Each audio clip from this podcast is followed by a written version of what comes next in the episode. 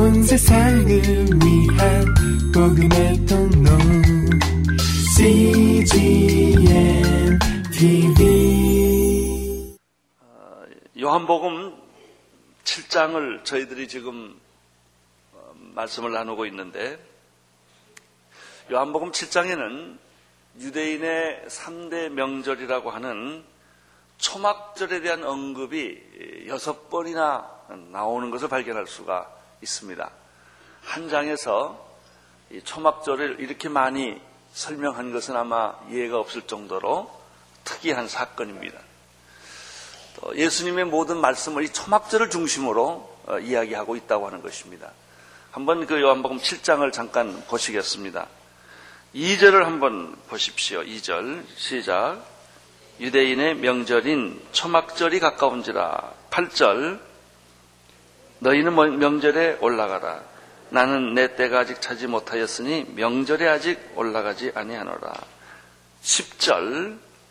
그 형제들이 명절에 올라간 후 자기도 올라가시되 나타내지 않고 비밀이 하시니라. 11절.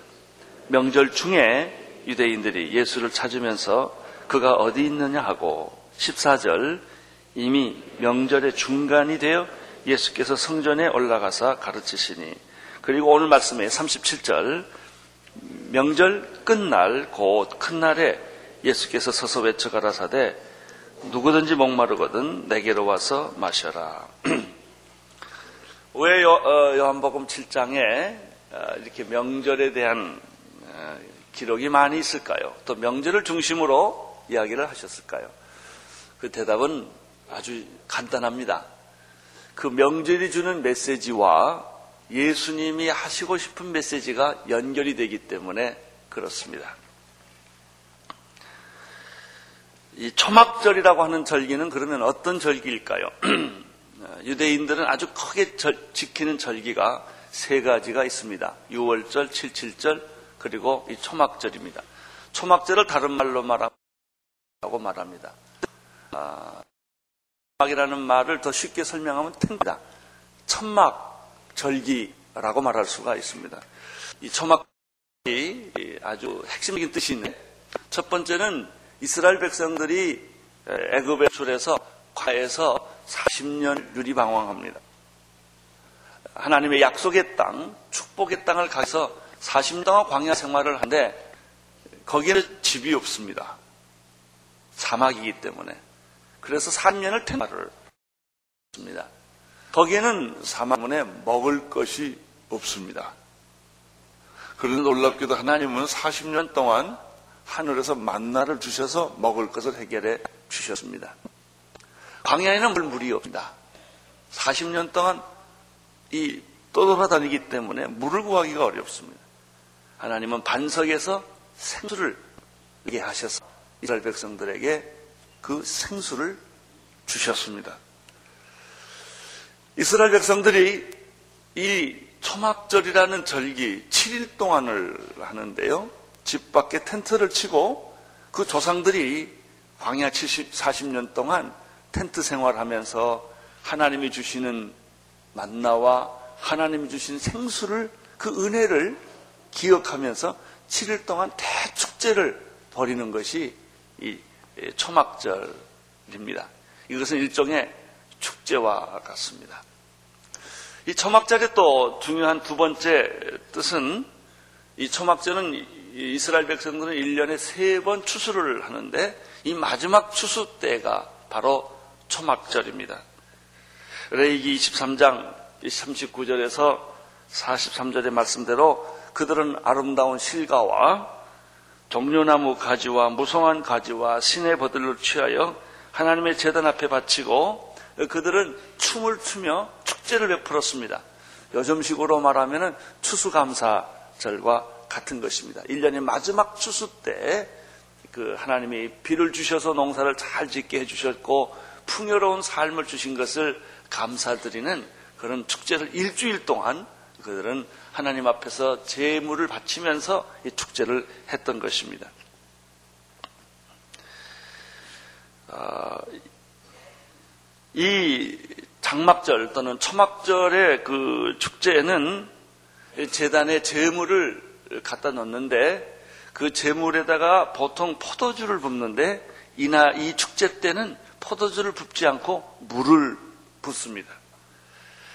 어, 제사장이 어, 주전자에 들고 많은 사람들과 함께 실로암 못으로 가서 그 물을 떠서 어, Water Gate 그 수장문을 거쳐서 어, 그리고 제단에 와서 이 물을 붓는 것입니다.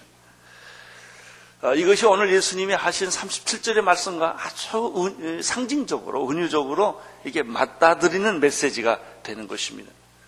어, 뭐, 물을 거기다가 붓게 되는데, 바로 이때 그들은, 어, 이사야의 말씀과 시편의 말씀을 외우면서 또 같이 낭송을 하면서 이 축제에 참여를 했던 것이죠. 풍성한 비를 주신 하나님 감사합니다. 내년에도 풍성한 비를 주셔서 어, 농사가 잘 되게 해 주십시오라고 하는 그런 의미로 이 어, 물을 붓습니다. 특별히 축제가 7일 동안 계속되는데 이 마지막 날은 큰 날, 어, 아주 그 축제의 크라이막스에 해당하는 것입니다. 이 날을 특별히 속죄를 선언하는 하나님의 사죄를 선언하는 날로 정하고 재단에 실로암 못에서 가져온 그 물을 계속 붓고 나팔을 불고 종려 가지를 흔들고 소리를 지르고 춤을 추는 이 축제 크라이막스가 있습니다.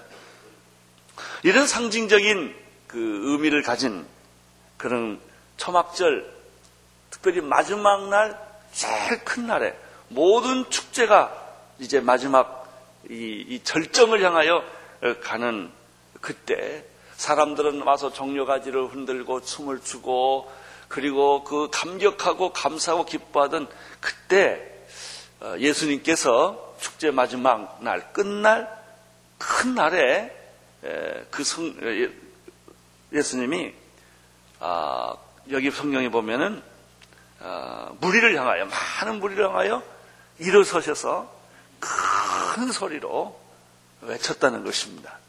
여기 37절이 바로 그런 내용입니다. 이런 배경에서 아, 이 말씀을 보시면 아주 이해가 빠르고 또 장막절과 예수님의 말씀과 연관성을 갖게 됩니다. 37절을 보시겠습니다. 시작.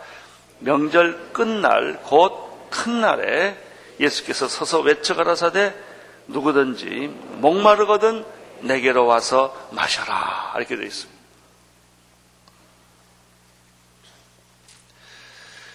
어, 장막절이 끝나는 그 축제의 크라이막스 때 모든 사람들이 그 축제에 다 빠져 있었을 때 예수님께서 아, 서서 큰 소리로 외치시면서 초청의 말씀을 합니다. 아, 목마른 자들아, 누구든지 목마르거든 내게로 와서 마셔라. 이 메시지의 특징은 초청입니다. 하나님은 여러분을 초청하십니다. 세상은 여러분을 거절합니다. 하나님은 여러분을 환영합니다. 여러분을 초청합니다. 성경은 하나님의 초청의 글입니다. 당신이 비록 죄를 지었고, 당신이 비록 하나님을 떠났고, 당신이 비록 세상에 살지만, 하나님께서 여러분을 초청하십니다. 부르십니다. 이것은 저녁에 밥 한 끼 먹자는 부름이 아니라 영원의 초대요, 축복의 초대요, 행복의 초대입니다. 예수님께서 이렇게 초청한 메시지가 마태복음 11장 28절에 있습니다. 아주 유명한 초청이죠. 수고하고 무거운 짐을 진 자들은 다 내게로 오라. 내가 너희를 쉬게 하리라.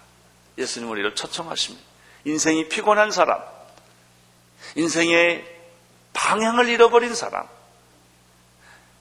인생의 의미를 잃어버린 사람, 탈진한 사람들, 자살하고 싶은 사람들, 인생을 포기하고 싶은 모든 사람들은 다 내게로 오라. 내가 너희를 쉬게 해 줄 것이다.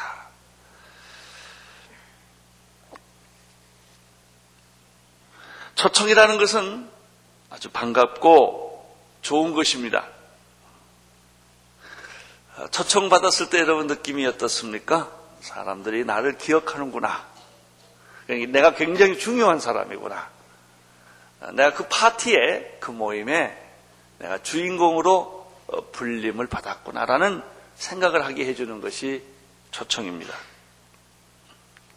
반대로 요즘 달갑지 않는 초청도 가끔 많아요. 이거 가야 돼, 안 가야 돼?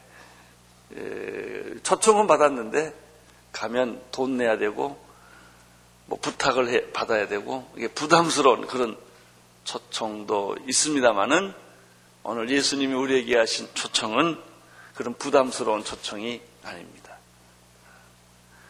절망 중에 혼돈 중에 흑암 중에 있던 나에게 밝은 빛을 주시고 희망을 주시고 구원을 주시는 그런 초청입니다. 그래서 이 초청은 아주 값지고 의미 있고 그리고 놀라운 것입니다. 37절을 한번 다시 보겠습니다. 예수님께서 초청하실 때 어떻게 초청하셨느냐 하는 것이 여기에 보여줍니다. 두 가지 단어가 있는데요. 앉아서 초청하지 않고 서서 초청하셨다는 것이죠.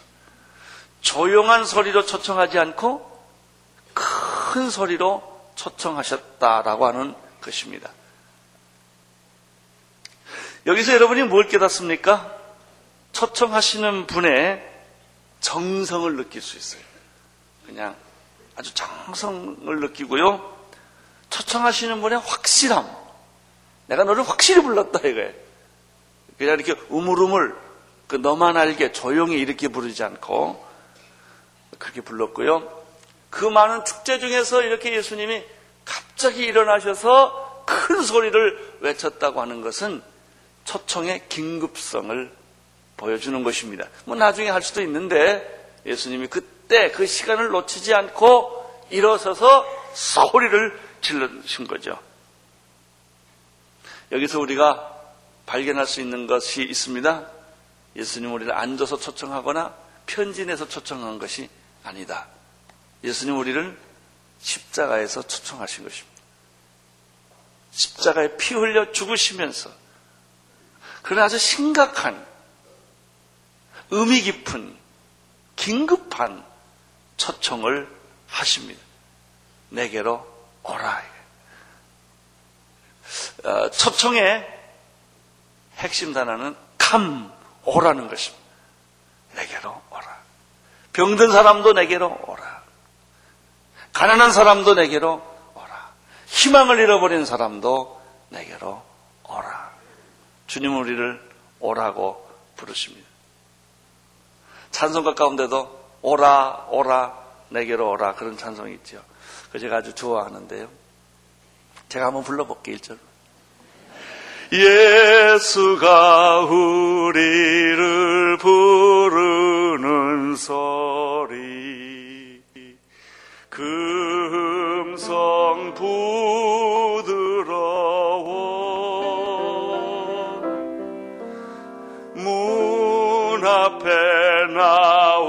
나와서 사면을 보니 우리를 기다리네. 오라 오라.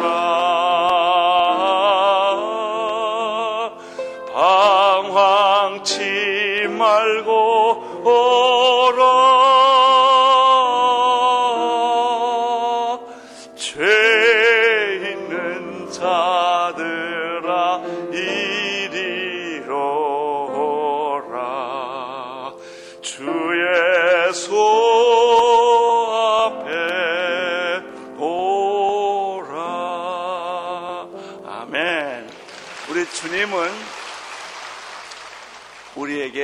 오라고 말씀하십니다. come. 나중에 오라고 하시고요. 나중에 또 말씀하십니다. go. 가라고 하십니다.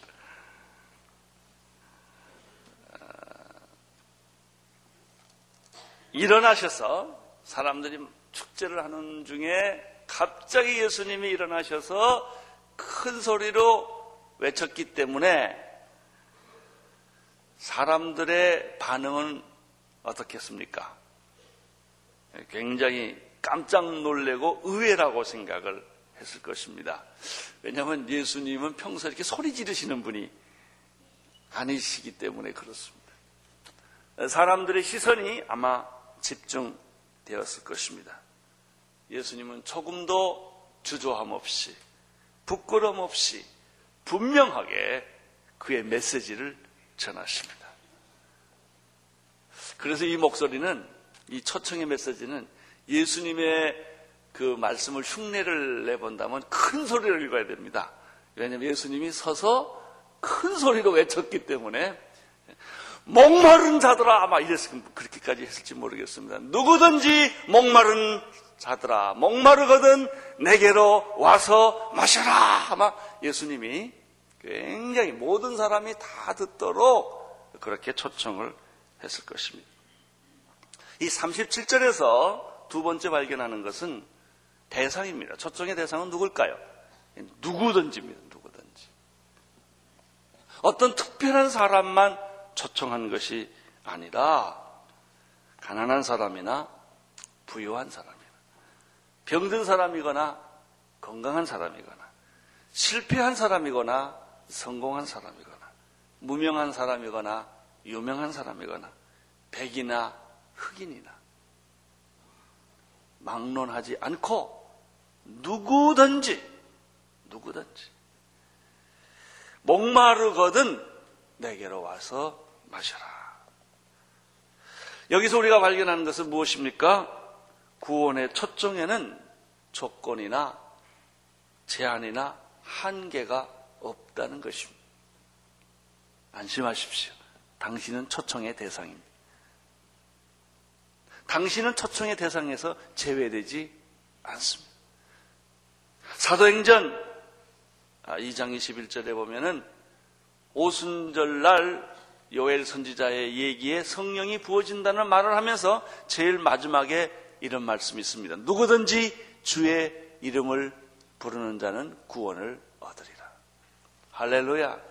누구든지 어떤 민족이든지 어떤 열방이든지 어떤 나라든지 누구든지 주의 이름을 부르는 자는 구원을 받을 것이요.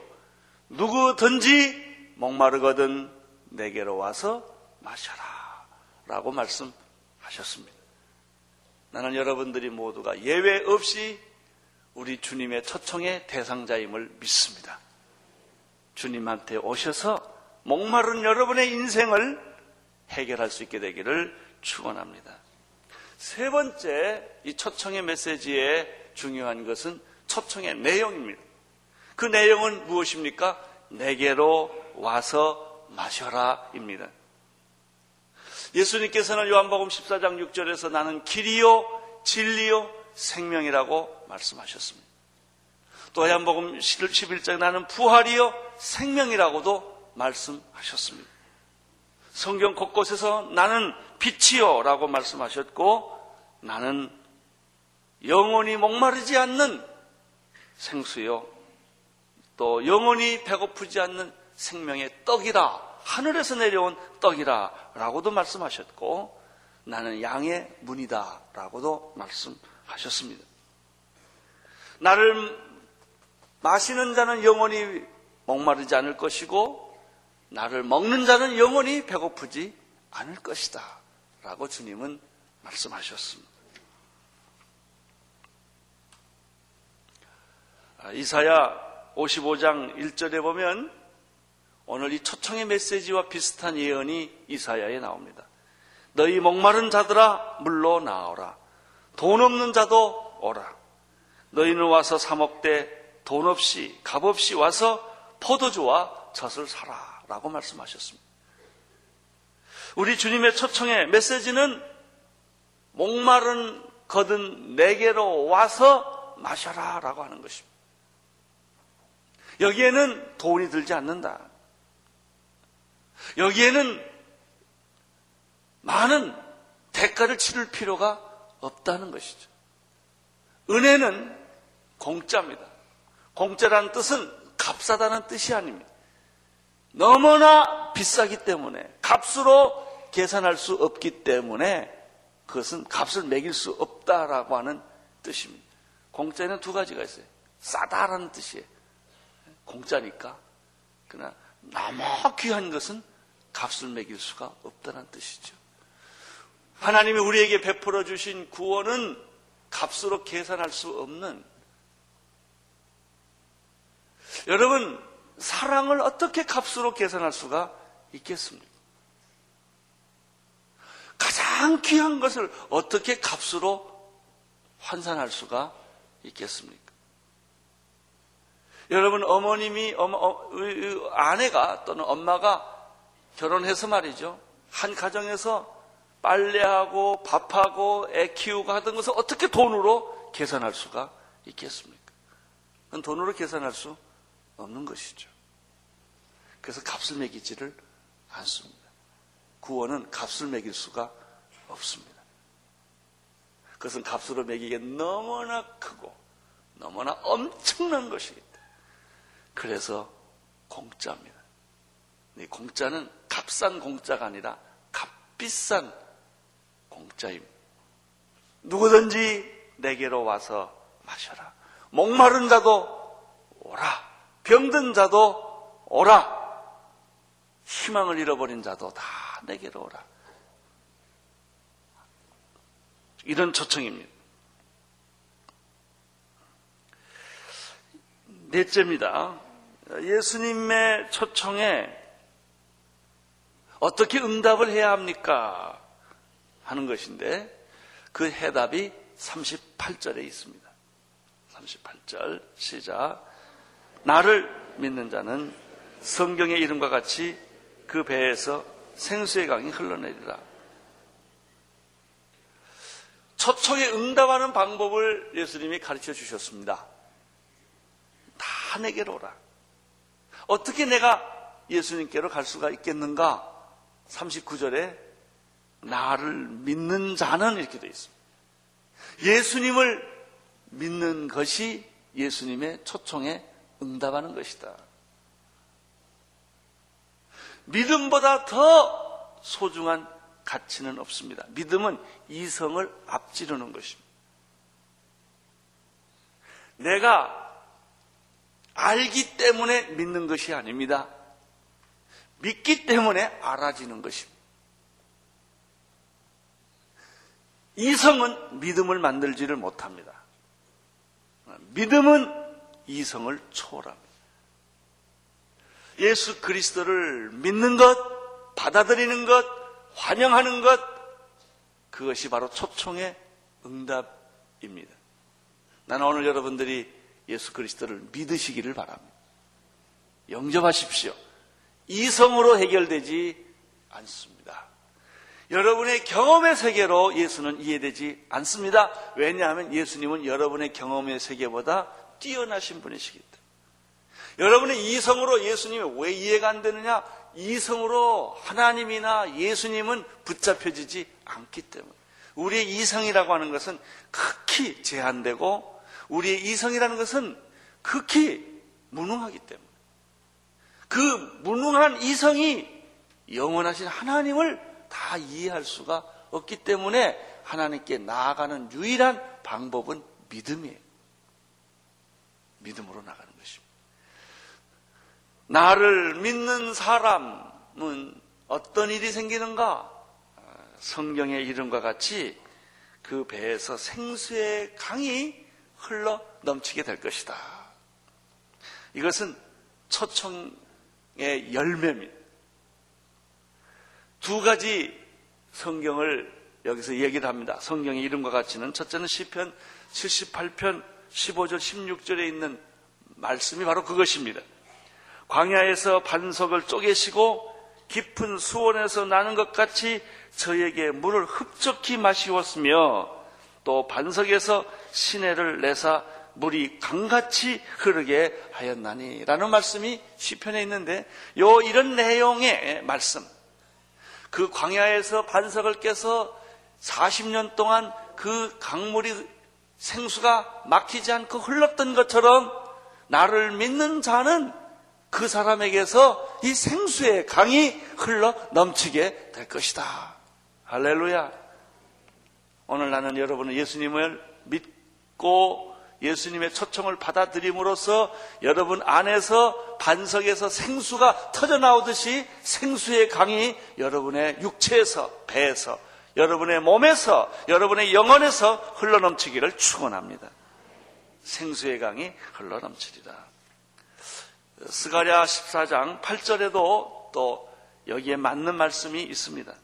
그날의 생수가 예루살렘에서 솟아나 절반은 동해로 절반은 서해로 흐를 것이라 여름에도 겨울에도 그러하리라 라는 말씀이 있습니다. 생수는 예루살렘으로부터 나오는 것입니다. 에스겔서에 보면 이 강물은 성전에서부터 나온다고 말했습니다. 예루살렘에서부터 이 생수의 강이 흘러넘쳐서 절반은 동해로 가고 절반은 서해로 흐를 것이다. 그런데 여름에도 그렇게 될 것이고 겨울에도 그렇게 될 것이다. 할렐루야. 이 하나님이 주시는 생수의 강은 1년 12달 4계절 어느 어느 때나 쉼 없이 생수는 방학이 없어요. 계속 흘러요. 할렐루야. 계속 흐른다고 말씀하셨습니다. 얼마나, 얼마나 놀라운 말씀입니까? 얼마나 풍성하고, 얼마나 참 영원하고, 얼마나 완전한 축복입니까? 나는 오늘 여러분들이 여러분의 몸에서 생수의 강이 흘러넘치는 그래서 계시록 21장에 나오는 그 생수의 강이 양 곁에 열두 나무가 자라고 시냇가의 나무가 시절을 쫓아 열매를 맺듯이 그 열두 개 나무가 달마다 새로운 열매를 내는 것 그런 축복이 여기에 있습니다. 그렇다면 예수 그리스도를 믿는 자에게는 그 배에서 육체에서 생수의 강이 흘러 넘친다고 했는데 이것은 무슨 뜻일까? 39절에서 예수님은 조금 더 확실하게 이 생수의 강이 흘러 넘치는 것에 대해서 이렇게 설명을 합니다. 39절을 보십시오. 시작. 이는 그를 믿는 자에 받을 성령을 가르치시니라. 그 다음 가로치고요. 예수께서 아직 영광을 받지 못하신 거로 성령이 아직 저에게 계시지 아니하시니라고 말했죠.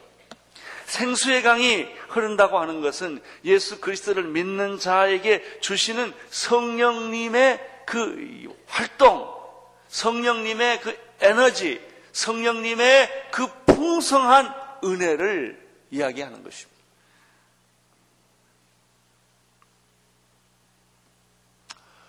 문제는 수많은 사람들이 교회 나오고 예수를 믿고 물세례를 받습니다마는 너무나 놀라운 사실은 너무나 많은 사람들이 성령님 안에서 흐르는 생수의 강을 경험하지 못했다는 데 있습니다.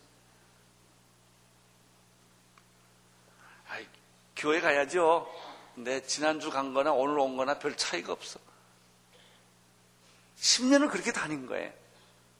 성경 보고, 설교 듣고, 헌금하고, 그리고 조금 기분 좋으면 선교 헌금 좀 내고, 가난한 사람 좀 돕고, 그리고 또 나가서 술 한잔하고, 또 비즈니스 하고, 이런 사람 저 사람 다 만나고, 또 주일날 또 교회 오고, 그냥 그렇게 사는 거예요. 이 생활에 변함이 없는 거예요. 이거는 예수를 믿고 교회를 나오지만 생수의 강이 흘렀다 이렇게 말할 수가 없어요. 우리의 믿음은 어제나 오늘이나 영원토록 똑같으니까. 아무 감동이 없어요. 그냥 똑같아요. 어제나 뭐 오늘이나 오늘 뭐 예배 드렸다고 뭐 별 달라진 게 없단 말이죠. 우리가 확게 말할 수 있어요. 그 사람에겐 생수의 강이 흐르지 안, 안 왔다는 거죠. 강은 있는데 물 없는 강 있지요. 우물은 있는데 물 없는 우물 있잖아요. 그냥 말라버린 거예요. 예수도 믿고 교회도 나오고 성경도 보는데 그 사람 삶 속에서 아무런 어떤 놀라운 감동과 충만함과 에너지와 열정과 충만함 이런 거를 발견할 수가 없어요. 그 얼굴 보면 그 얼굴에 그냥. 근데 어떤 사람의 얼굴에는 빛이 있고 기쁨이 있고 돈이 없어도 불안하지 않고 병들어도 위축되지 않고 실패해도 두려움이 없어요. 그 얼굴은 항상 충만해. 자신만만해. 기쁨이 가득 차 있어요. 뭔가 남에게 계속 쏟아주려고 그래. 밤이 새도록 찬송 불러. 저는 신학교 때 우리 친구들하고 영락 기도를 간 적이 있어요. 그 당시 수일에는 물도 있었고요. 영락 있었는데. 가니까 문이 잠겼더라고요. 밤 1시에 갔는데. 아무리 뭐 소리 질러도 문을 안 열어주더라고요. 그 친구들이 그 문 앞에 세변 바닥에 앉아가지고 팍 하면서 차랑했던 생각이 나. 아, 미쳤지요. 그냥 자야지 왜 그 찬송을 합니까? 예? 생수의 강이 흘러넘치는 사람들. 약간 미친 사람들 같아. 그게 있어요. 돈이 한, 돈도 없는데, 가진 거 아무것도 없는데, 왜 그렇게 기쁘고, 왜 그렇게 즐겁고, 왜 그렇게 감사합니까? 할렐루야. 나는 오늘 여러분들이 이것을 경험하기를 축원합니다. 나를 믿는 자에게는 그 사람에게 성령님이 계시다 하는 것입니다. 나는 오늘 여러분들이 안에 성령님이 충만하기를 축원합니다. 생수의 강이 흘러넘치기를 충만함 축원합니다.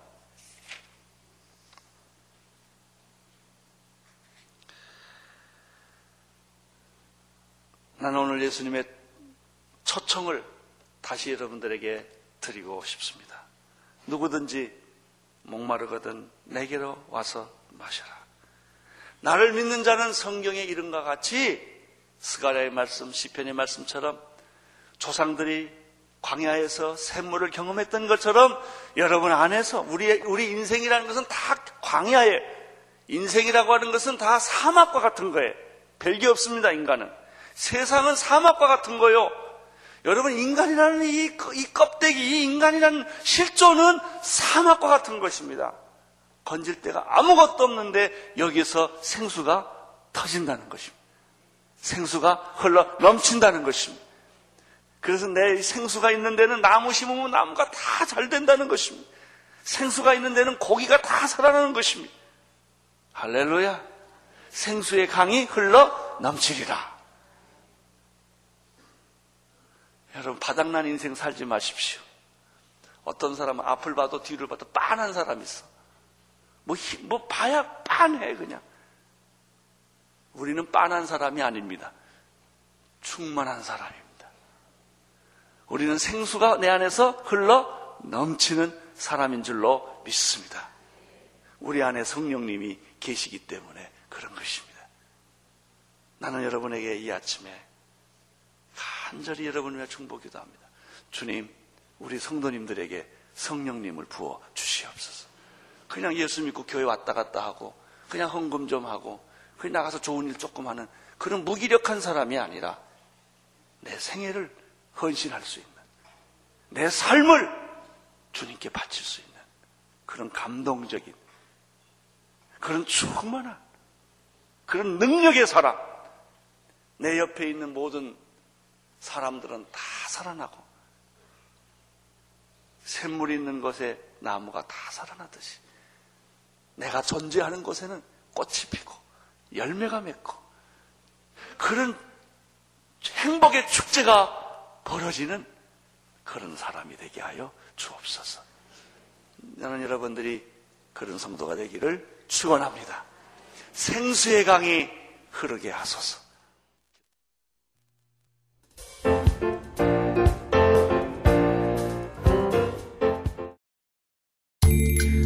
세상을 위한 복음의 통로 CGM TV